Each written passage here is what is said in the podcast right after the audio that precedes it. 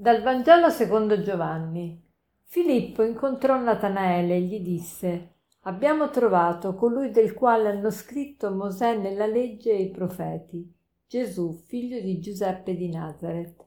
Natanaele esclamò Da Nazareth può mai venire qualcosa di buono? Filippo gli rispose Vieni e vedi. Gesù intanto, visto Natanaele che gli veniva incontro, disse di lui Ecco davvero un israelita in cui non c'è falsità. Oggi la Chiesa festeggia San Bartolomeo. Chi è San Bartolomeo? Era un apostolo, uno della cerchia dei dodici, e, ma sappiamo ben poco di lui. Sappiamo che nei Vangeli sinottici è chiamato, è, chiamato Bartolomeo e invece nel Vangelo di Giovanni è chiamato Natanaele ma sono la stessa persona. E mm, quello che leggiamo oggi nel Vangelo è tutto quello che sappiamo praticamente di San Bartolomeo. E abbiamo Filippo che era già stato chiamato da Gesù che a un certo punto si rivolge proprio a Natanaele con, dicendogli proprio questo abbiamo trovato il abbiamo trovato colui del quale Mosè ha scritto nella legge i profeti, Gesù figlio di, di Giuseppe di Nazareth. E Natanaele, che era uno studioso della Bibbia, dice ma da Nazareth può mai venire qualcosa di buono? Perché lui aveva analizzato in lungo e largo la Bibbia e sapeva benissimo che il Messia doveva venire da Betlemme, da Betlemme.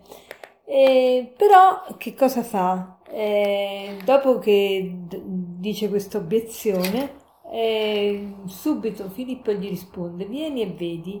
E Natanaele va, va, nonostante ab- eh, avesse la convinzione che non poteva venire da Nazareth nessuno di importante, proprio perché aveva studiato la Bibbia e sapeva che il Messia doveva venire da Betlemme, tuttavia segue eh, Filippo e va incontro a Gesù, vuole, vuole conoscerlo.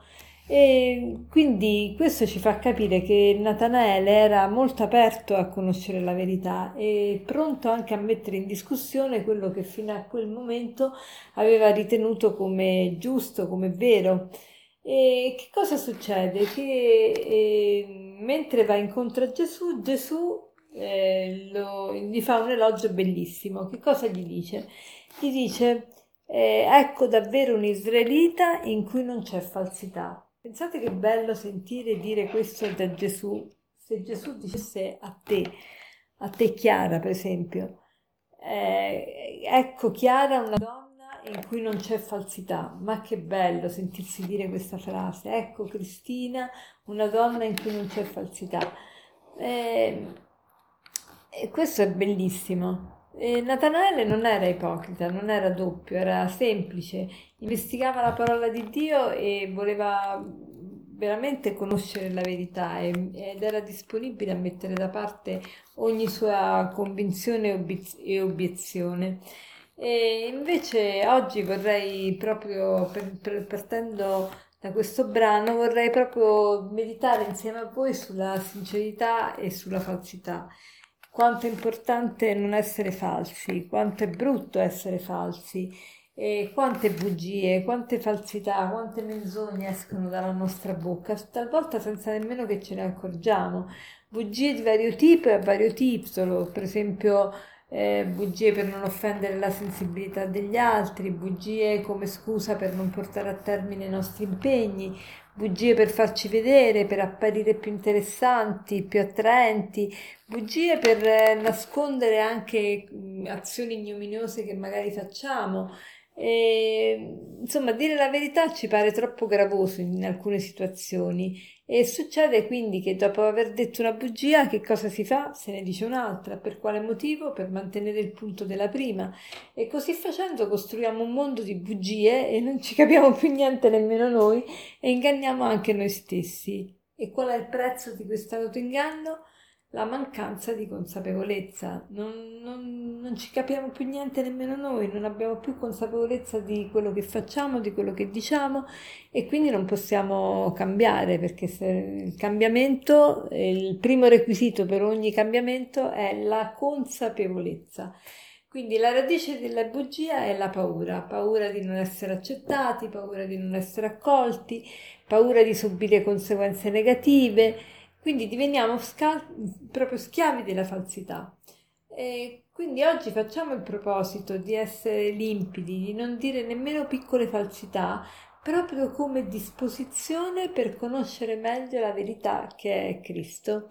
E come facciamo ad essere veritieri? Prima di tutto dobbiamo essere consapevoli delle bugie che diciamo e spesso le parole appunto escono dalla nostra bocca in automatico.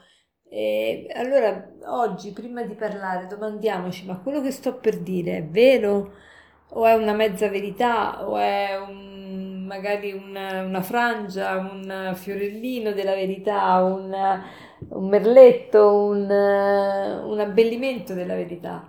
E, e, poi, una volta che abbiamo capito che non è eh, la verità, ma un abbellimento della verità, cerchiamo di correggere il tiro e così facendo, piano piano, smantelleremo questo difetto della falsità. E per concludere, l'aforisma di oggi è questo. Le persone false non parlano, ma insinuano, non conversano, spettegolano, non chiedono ma pretendono, non sorridono ma mostrano i denti. Le persone false ignorano la bellezza e la nobiltà d'animo perché non amano e così finiscono per non vivere, esistono a malapena. Le persone false non parlano ma insinuano, non conversano, spettegolano, non chiedono, pretendono, non sorridono, mostrano i denti le persone false ignorano la bellezza e la nobiltà d'animo perché non amano e così finiscono per non vivere, esistono a malapena. Buona giornata.